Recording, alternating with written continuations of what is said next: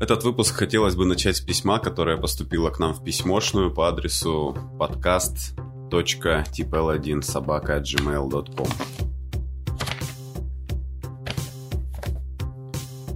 Дорогой чайный паладин, я поклонник вашего творчества, но очень хорошо уже, что не предлагают увеличить трафик на сайте.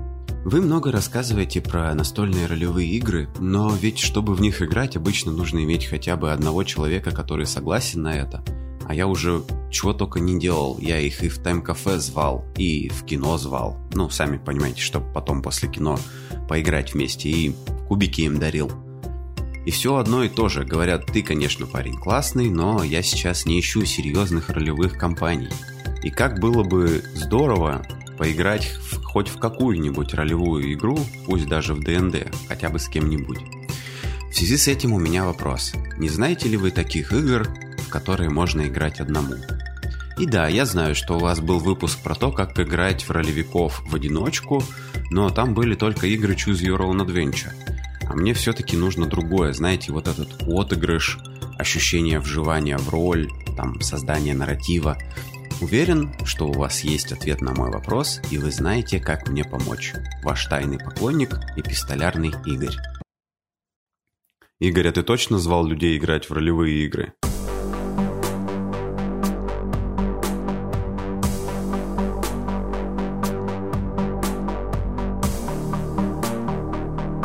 Доброе утро, Игорь. Доброе утро всем остальным. Это Чайный Паладин спешит на помощь нуждающимся одиноким ролевым людям. Игорь вот прям как знал, что спросить, ведь сегодня как раз такой выпуск, в котором будет настольная ролевая игра, в которую вы будете играть в одиночку. И в ней вы совсем как эпистолярный Игорь Игорь это фамилия, что ли? Будете писать письма, а игра будет их оценивать. Называется она Quill, а, по-русски перо, то, которое гусиное, которым люди пишут, но перед этим про чай. В предыдущем выпуске был чайный десерт с чаем матча, а теперь давайте, наверное, сделаем его нормально, по-человечески.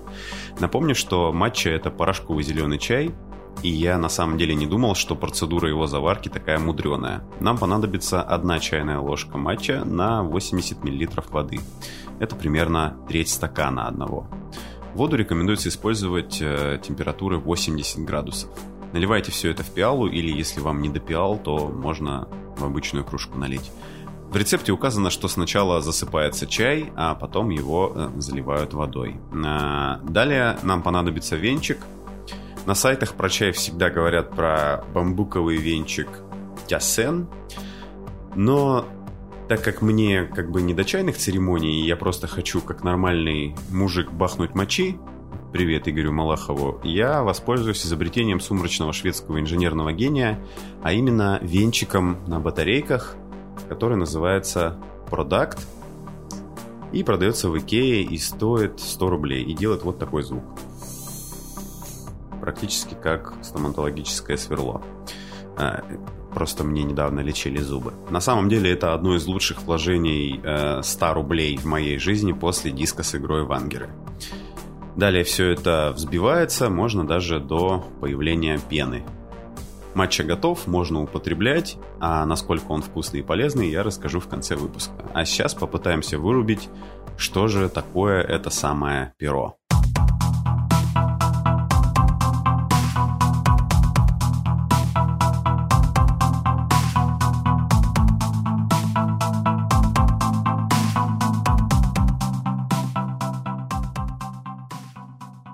Каждое ревью у меня начинается одинаково, это признак качества, как вы понимаете. А, квилл это настольная, настульная, напольная, сидя на подоконнике ванильная ролевая игра, в которой вам предлагается писать письма вашим воображаемым корреспондентам, э, беря на себя при этом роль рыцаря, придворного, монаха, в общем, типичного представителя такого средневекового среднего класса.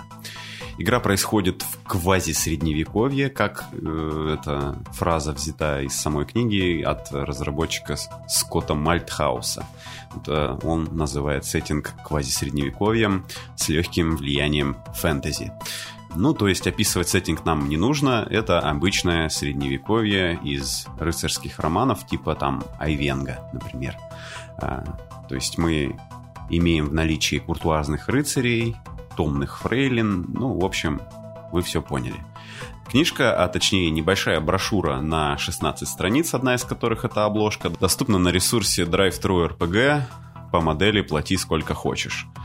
Э, рекомендованная цена 1 доллар. Ссылку, если не забуду, положу в описание. Итак, э, мы будем писать письма, причем самые натуральные. То есть по окончанию игровой сессии у нас будет настоящий готовый текст, который можно прочитать, а не просто отметочки на листе персонажа о том, сколько букв мы написали и сколько у нас в инвентаре бумаги и чернил.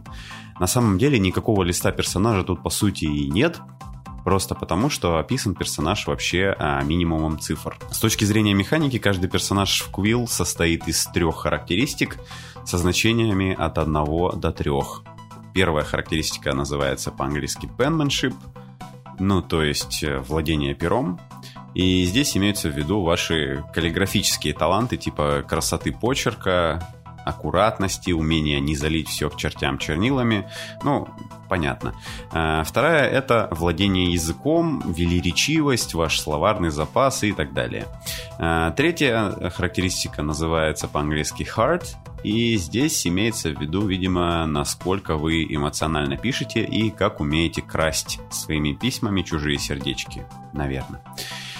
Первым делом решаем, кем мы будем играть. Э, рыцарем, монахом, аристократом, поэтом и так далее. Э, ну, то есть если можно так сказать, выбираем себе класс. Э, любой класс может быть любого пола, наверное, поэтому средневековье у нас и квази. То есть, если хочется прям очень сильно, то можно играть рыцаркой.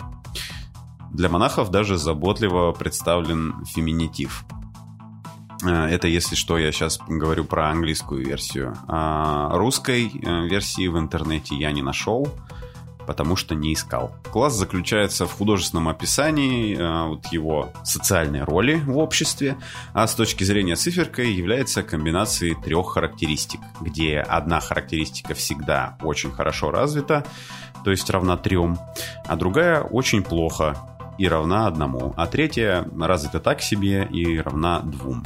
Ну, то есть 1, 2, 3. Каждый класс э, — это какое-то сочетание этих трех цифр. А значение характеристик определяет количество кубиков, которые мы будем кидать при ее проверке. Ну, то есть захотели проверить, красиво ли мы написали абзац, кидаем 1, 2 или 3 кубика, в зависимости от того, чему равен наш penmanship, и ищем среди них пятерки и шестерки. Это успехи. Все остальное нет. Например, а, рыцарь у нас очень вдохновенный, пылко вкладывает всю душу в свои письма, поэтому значение heart э, у него равно трем. Владение пером у него, в принципе, нормальное, но буковки выводить он сильно не любит, и penmanship равно двум. Наконец, владение языком у рыцаря очень так себе. Половину словарного запаса выбили в последнем крестовом походе, поэтому он равен единичке. Все остальные классы — это вот разные варианты вот этих а, самых значений. То есть, например, у монаха с пылкостью все плохо, зато он красиво умеет писать. Ну и словарный запас у него средний. А, всего таких сочетаний, а стало быть и классов, у нас 6. После выбора класса мы можем выбрать так называемый навык. Навыков всего 3 по одному на каждую характеристику, и они, собственно, дают дополнительный кубик на соответствующую проверку один раз за игровую сессию. Использовать навык можно один раз, но в любой момент. То есть я понял так, что это дополнительный кубик, который можно бросить уже после основного броска, если на том не выпало успехов, чтобы хоть как-то исправить положение. После того, как мы выбрали навык, выбрали класс, у нас персонаж в принципе готов и можно играть. Собственно, играть мы будем в один из четырех доступных в книжке сценариев. Сценарий это в первую очередь человек, которому мы будем писать письмо. В книге можно попробовать написать письмо эрцгерцогу, торговцу предметами искусства, своему другу и, наконец, королю. В сценарии написано, зачем мы пишем это конкретное письмо. Например, в письме своему другу мы должны сообщить ему о смерти его сына, который погиб. Также у каждого сценария есть особые правила, которые влияют на наши броски. Э, например, королю мы пишем письмо на очень качественном пергаменте, и поэтому можем бросать дополнительный кубик на проверках владения пером. Следующим пунктом у нас в сценарии идет чернильница. Это так называемый набор слов, который мы будем использовать э, в этом письме. Ну, то есть красивая метафора, что слова э, мы достаем из чернильницы, как из вазы или как из, из мешочка, и укладываем их в наше письмо. А, в каждом абзаце должно присутствовать хотя бы одно такое слово из этой чернильницы. Слова а, в чернильнице разделены косой чертой и представлены как бы попарно. Слева идет просторечное слово, а справа слово, которого не постесняется ученый муж или там придворная дама. Ну или ученая дама и придворный муж. Как раз проверка вашего навыка владения языком будет определять, возьмете ли вы классное слово для патрициев или вам придется довольствоваться словом для плебеев. За использование классных слов вы получаете победные очки. С языковым навыком мы определились, а как тогда проверять остальные? С владением пером все понятно. Дописали абзац, бросили кубик, ну или кубики, и узнали, как бы красиво мы написали его или некрасиво. Если вы собираетесь писать письмо от руки и хотите отыгрывать по полной, можете делать эту проверку перед написанием абзаца. И в зависимости от результата писать красиво или, например, как обычно пишу я, то есть очень плохо. Если есть хотя бы одна пятерка или шестерка, вы молодец и получаете победное очко. А что же делать с сердечком, спросите вы? Его мы будем проверять прямо перед проверкой нашего словарного запаса. Точно так же бросаем кубики, и если умеем успех, то можем расцветить, э, приукрасить наше слово шикарным каким-нибудь прилагательным или наречием. В общем, какой-нибудь классной языковой загогулиной. И уже после этого мы проверяем, э, ну, проходим тест на словарный запас. Если смогли вспомнить классное слово при этом, вы получаете победное очко за само слово и еще одно за украшалку, которую придумали. А если не смогли использовать классное слово, то за просторечие вы не получаете ничего, а за неуместное здесь прилагательное теряете одно очко. В общем, писать от чистого сердца – это тактика рисковых людей, которым как бы все или ничего. Вот таким нехитрым способом пишем наше письмо из пяти абзацев и на каждом проверяем наши характеристики. Наша задача набрать побольше победных очков и хорошо провести время. И я был бы не я, если бы не попробовал прямо сейчас с вами сыграть в эту игру. Вам на потеху, а мне на утеху. Или типа того. Сами видите, как я шикарно владею языком. Итак, выберем персонажа для начала. Ну, здесь для меня выбор очевиден. Я буду играть рыцарем, вы ведь все этого хотите, и я пойду у вас на поводу. Надо бы теперь выбрать ему имя какое-нибудь. Это, в принципе, конечно, не обязательно, но мы же с вами играем в ролевую игру, так что все по-взрослому. Воспользуемся для этого генератором рандомных имен. Итак, случайное имя для рыцаря. Не буду долго выбирать. Допустим, его зовут Фредерикус Молчаливый. Как раз отражает то, что мы говорим и пишем а, не очень хорошо. А, простите, сэр Фредерикус Молчаливый, конечно. Теперь пришло время выбрать себе навык. А для того, чтобы не путать навык э, с нашими характеристиками, ну, то есть, чтобы не путать эти слова, я, как настоящий продотер, буду называть этот навык ультой. Напомню, что ульта нам позволяет бросить дополнительный кубик для какой-нибудь из э, характеристик один раз за игру. Так как у меня очень маленький словарный запас, я возьму себе, наверное, просветление, чтобы использовать хотя бы одно классное слово за этот сценарий. Я надеюсь, что мне повезет. Вот у нас вроде бы все готово. Осталось выбрать сценарий.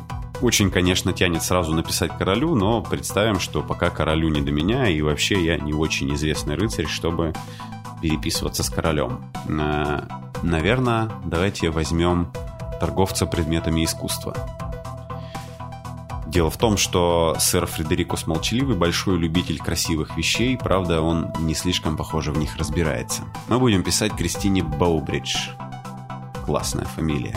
Она является известным торговцем картинами, гобеленами, не кстати падающими вазами и вот э, всем таким, то, что красиво стоит в домах. Кристина у нас известна своим энтузиазмом, и еще она обожает монархию. Мне на самом деле не очень понятно, что это значит. Значит это, что ей нравится какой-то конкретный король, или она просто любит монархию как институт и поэтому собирает портреты разных августейших персон в жабо. Возможно, ей просто нравятся нарисованные жабо, но она боится в этом признаться и всем говорит, что тащится от монарха. Кристина продает шикарный портрет принца Эдварда IV, который сэр Фредерикус Молчаливый то есть я очень хотел бы повесить в своем замке, прямо между портретами принца Эдварда II и Эдварда V. Про Эдварда III у нас говорить не принято. Однако совсем недавно наш друг сэр Танкред Превозмогающий, тоже любитель искусства и мальтийских крестов, намекнул нам, что походу именно этот портрет Эдварда IV является подделкой, и ему не пристало висеть в фамильных замках доблестных рыцарей. И наша задача в этом письме будет выяснить, настоящий ли это портрет или на нем самозванец. А то, знаете, были прецеденты. Вспомните Эдварда Третьего опять же. Или, может быть, картину писал не известнейший Жан Карлито Франколучи, а просто какой-нибудь левый дядька. В общем, нам надо разобраться и при этом не обидеть даму, потому что мы же все-таки рыцари. В общем, мне все понятно. Выдергиваем из плюмажа перо покрасивее и достаем или покрасивее. У меня всегда вот эта дилемма. Ну, короче, дергаем перо из плюмажа и достаем нашу чернильницу с заветными словами. А, нет, еще особые условия для сценария. Кристина Боубридж, видите ли, очень любит людей с красивым почерком. И поэтому нам надо будет перебрасывать наши броски на владение пером. Правда, при этом придется брать второй результат, даже если он хуже. Итак.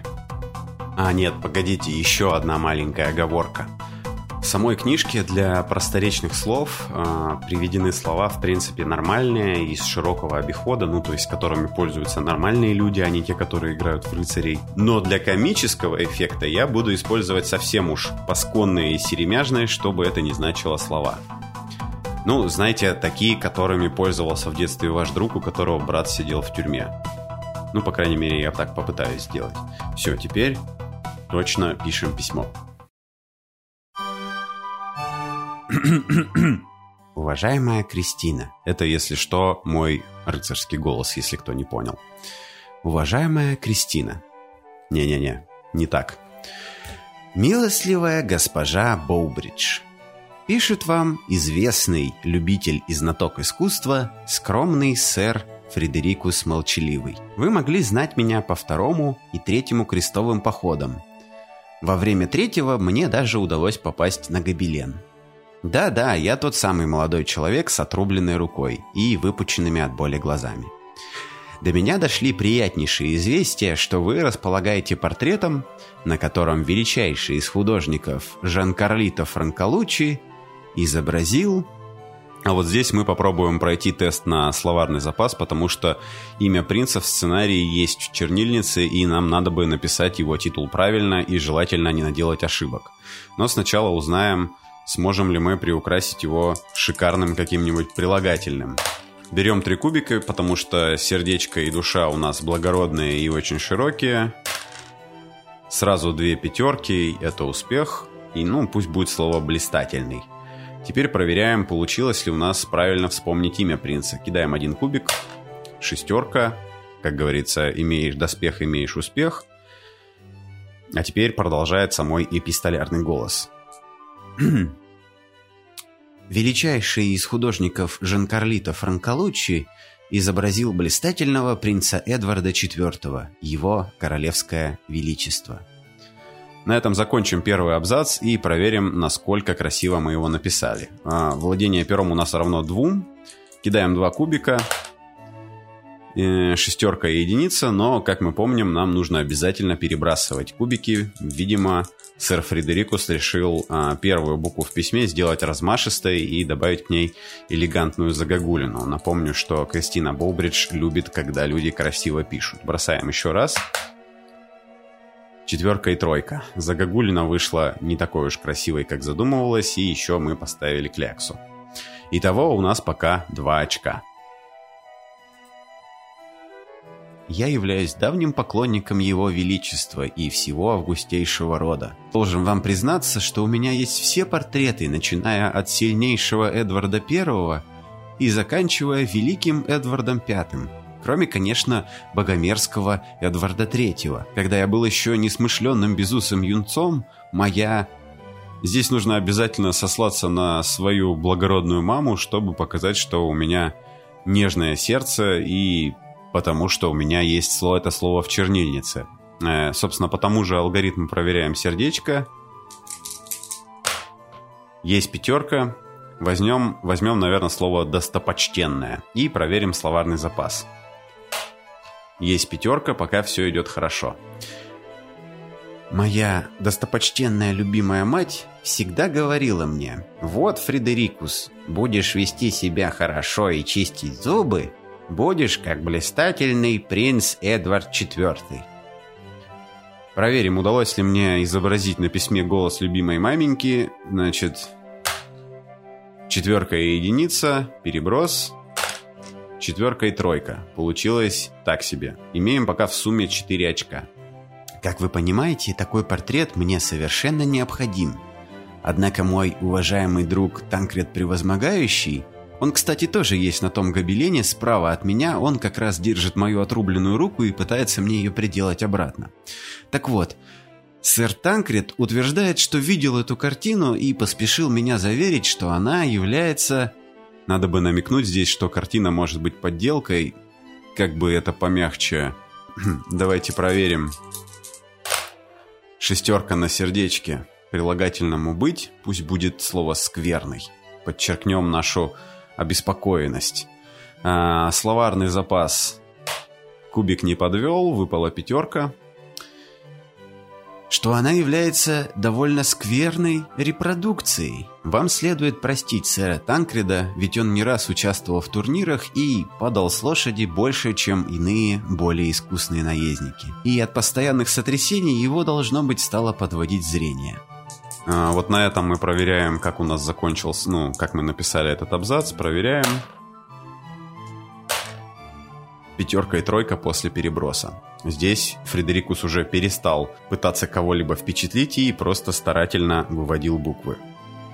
За этот параграф у нас три очка, и все пока что идет просто замечательно. Осталось у нас два абзаца. Как бы досадно это ни звучало, но мне все-таки хотелось бы узнать у вас, имеется ли на этой картине, как называются вот эти красивые буковки, которые художники ставят под своей работой, а, так, те сначала тест на нужное прилагательное. Провал. Две двойки и единица. Ну, может, я хоть слово вспомню. Опять провал. Двойка. Самое время воспользоваться нашей ультой. Четверка. Ну, короче, вообще не пруха. А... Имеется ли на этой картине, ну, вот это, ну, вот это вот э, мазня, которую художники ставят. Ну, вы поняли, буквы эти. Попись. Вот. Попись величайшего Жан-Карлита Франколуччи. Вы, должно быть, прекрасно знаете, как она выглядит. Очень хотелось бы получить ответ в вашем ответном письме. Так, проверка навыка писания пером. Сэр Фредерикус, видимо, здесь пытается изобразить подпись Франколуччи. После переброса есть пятерка, подпись хоть и заковыристая, но у нас, в принципе, все получается. За этот абзац мы получили одно очко за правописание, но вот отсутствие красивого прилагательного, да еще и эта попись, дают нам минус одно очко. Так что здесь у нас по нулям и остался последний абзац. Не поймите меня неправильно. Не хотел бы я вас, как сказать-то, обидеть или что? Давайте проверяем сердечко. Сердечко не подвело. Подпишу в конце большими буквами «Ведь это недостойно истинного рыцаря». Вот так напишу. Дамы всегда на это ведутся. А еще им нравится, когда я им показываю свой фокус с деревянной рукой. Теперь само слово. Да, успех. Не поймите меня неправильно, я не хотел задеть чувства такой благородной дамы, как вы, ведь это недостойно истинного рыцаря. С нетерпением жду вашего ответного письма. И желаю вам крепкого здоровья. Вот так вот именно здоровья. Проверяем правописание, если есть успех. Да, есть. В общем, несмотря на то, что сэр Фредерикус громко бил латной перчаткой по столу, пока писал, про истинный дух рыцарства, это каким-то образом помогло ему, в принципе, неплохо закончить последний абзац. И остается только написать в конце «Искренне ваш, сэр Фредерикус Молчаливый» и посчитать очки. Если я все правильно посчитал, то получилось 10. В самом конце сценария указано, какой ответ мы в итоге получили, если набрали 10 очков. Давайте посмотрим. Итак, э, от 8 до 10 очков э, это значит, что Кристине понравилось ваше письмо, и она охотно вам ответила и даже почти совсем не обиделась. Но ее немножко, видимо, смутила эта наша попись. И тем не менее, картину она вам продаст. Вот так вот э, любовь к искусству пересилила скудный словарный запас сэра Фредерика Молчаливого. Походу, в картинах он все-таки шарит.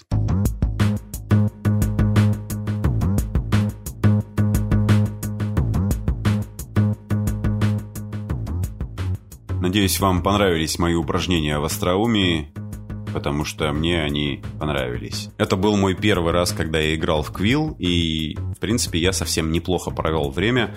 Думаю, что людям, которые любят такие развлечения, она будет по вкусу, и потраченный доллар отобьется для них с лихвой. Кстати, на движке Квилл есть и другие игры, в одной из которых мы будем писать любовные письма. А в другой э, у нас есть вариант э, записки сумасшедшего, который повстречал нечестивый, богомерзкий, лавкрафтианский ужас. Ну, куда без этого. Как видите, вы уже прям это можете ощутить, что потенциальная аудитория у игры стремительно растет.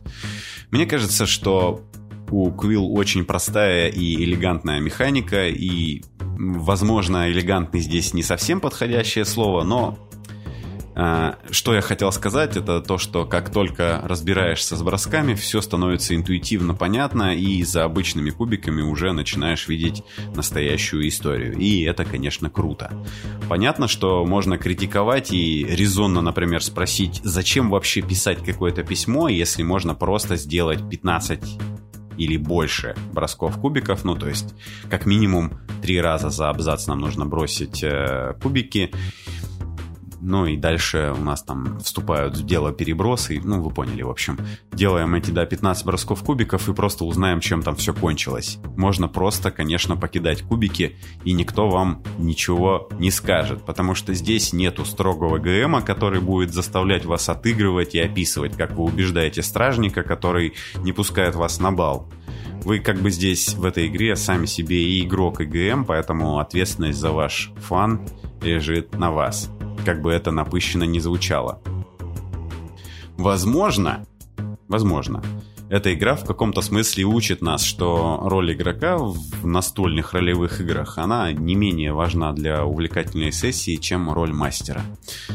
Ну, это было время глубоких инсайтов. На движке Quill, я думаю, можно, кстати, напридумывать кучу игр, типа симулятора фрилансера, программиста, спичрайтера, художника, не знаю. Э, в общем, всех людей, которые часто выполняют задания ПТЗ. Это же, по сути, то, чем мы занимались. Ну и кроме веселья, как-никак, какая-нибудь польза. Вы поиграли и размяли свои эпистолярные языковые мышцы. Игра также отлично подойдет людям, которые давно хотели завести друзей по переписке, но стесняются даже людей по переписке. Здесь можно завести воображаемых друзей, которые, как известно, лучше настоящих, потому что они всегда тебя поймут. А в случае с Quill еще и никогда не пропустят игровую сессию. Вот такая игра Quill, гусиное перо, куча радости на 16 страницах за 1 доллар. Переходим к окончанию.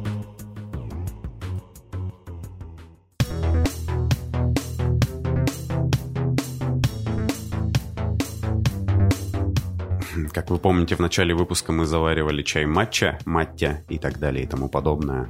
Уже хватит повторяться. А, напомню, что это зеленый японский чай, который выглядит как а, зеленая пыль. Это перемолотый чай. Его можно, я думаю, сейчас купить во многих чайных лавках такого уровнем повыше. Ну, э, в Сургуте, например, его тяжеловато достать, только мы взбивали его электрическим венчиком, в принципе, со своей задачей шведский продукт э, справился. Ну, хотя мне, конечно, нечем, не с чем сравнивать. Э, и я во время употребления этого самого чая понял, зачем взбивать его. Дело в том, что вот, ну, по крайней мере, мне так кажется, взбивание этого чая позволяет вам поднять вот эту вот чайную пыль, хорошенечко ее размешать, понятное дело, чтобы она отдала э, вкус в воде э, горячей, но кроме этого, оно эту пыль всю поднимает со дна, вы же пьете, по сути, чай матча вот э, вместе с перемолотыми чайными листьями, за что он как бы считается таким полезным и таким замечательным. Взбивать э, чай матча нужно еще и за тем, чтобы он не оседал на дне. Потому что, когда я его пил, я его пил, ну, как бы не одним заходом, а, ну, скажем так, подождал между глубокими глотками, если так можно сказать, примерно 5-10 минут, и в какой-то момент э, чай осел э, на дне. Поэтому, наверное, чай и заваривают в небольших пиалах. Большую кружку бахнуть не получится, потому что вы будете пить ее долго, а небольшая пиала вот как раз для того, чтобы его хорошенечко взбить и выпить, ну, если не залпом, то, ну, сильно не затягивать с его употреблением. Вот. Э, у самого чая, я бы сказал, он даже не очень сильно похож на зеленый. Э, у него есть определенный такой запах э, зеленого чая, но, знаете, похож он даже больше не на зеленый чай, а на... Вот когда-нибудь пробовали мороженое Baskin Robbins э, со вкусом зеленого чая? Вот как раз мороженое со вкусом зеленого чая в Baskin Robbins и э, на Востоке, в Китае там и других восточных странах как раз делают с помощью чая матча. Они это, кстати, очень любят, э, это мороженое. У него специфический вкус, оно многим не нравится, но мне, в принципе, вполне себе заходит. Так вот, э, вкус необычный, как раз такой чай ощущается, как будто бы он густой, что ли. Не знаю, мне сложно передать. Э, должен сказать, что впечатление от настоящего чая маття, матча, ну, скорее положительное. Такой очень необычный experience. Я, если честно, немножко обескуражен. В общем, мое дилетантское мнение, что чай хороший, и, и, и попробовать его, наверное, стоит обязательно всем любителям чаев. А, только, наверное, ну, не покупайте сразу большой пакет, возьмите немножечко. Я сегодня э, описывал вариант с завариванием не слишком крепкого чая. Вариант с крепким чаем – это когда вы добавляете побольше чая на такое же количество воды или там чуть-чуть меньше воды. Но должен сказать, что действительно у него и имеется некоторый такой тонизирующий эффект. Как известно, зеленый чай содержит кофеина больше, чем кофе. И ну, если у вас проблемы с употреблением большого количества кофеина, то есть вы плохо начинаете себя чувствовать, то, может быть, э, и не стоит. Или стоит употреблять этот чай с осторожностью. Главное, э, не схватите кофеиновый передоз в этом ничего приятного нет. Вот так вот очень странный чай матча, который поверг меня прямо таки в замешательство. Вот такой вот мой сумбурный о нем рассказ. А теперь э, еще немножко про Квилл поговорим э, в самом конце. Если вы уже играли или решите поиграть в Квилл, будет круто, если в комментариях к этому подкасту появятся письма, которые написали лично вы. Можно в виде фотографий ваших красивых э, со... писем на состаренной бумаге, знаете, как люди делают, там поджигают ее в микроволновку суют, кофе проливают. Ну, а я, если буду хорошим и инициативным пареньком и смогу побороть свою вселенскую лень, очень скоро в группе ВКонтакте размещу небольшой сценарий, где вы сможете написать письмо, ну, например, чайному паладину, почему нет? Следите за обновлениями в ВК. И еще. Э, ввиду моего раздутого самомнения я решил, что всем будет интересно послушать выпуск с вопросами и ответами. Прям самое время. Но подозреваю, что вопросы я буду набирать долго, поэтому вот что. Присылайте свои классные и интересные вопросы на почтовый ящик podcast.tipel1 собака gmail.com. Ссылку я приложу в описании. Времени я возьму на это много. Давайте до декабря. Как раз подкасту исполнится один год и попробуем записать выпуск с вопросами и ответами и потешить мое огромное эго. Вот теперь у меня все. Это был «Чайный паладин», меня зовут Влад, и, как говорил Дмитрий Нагиев в передаче «Окна», пока. Пока. Ну, как-то так.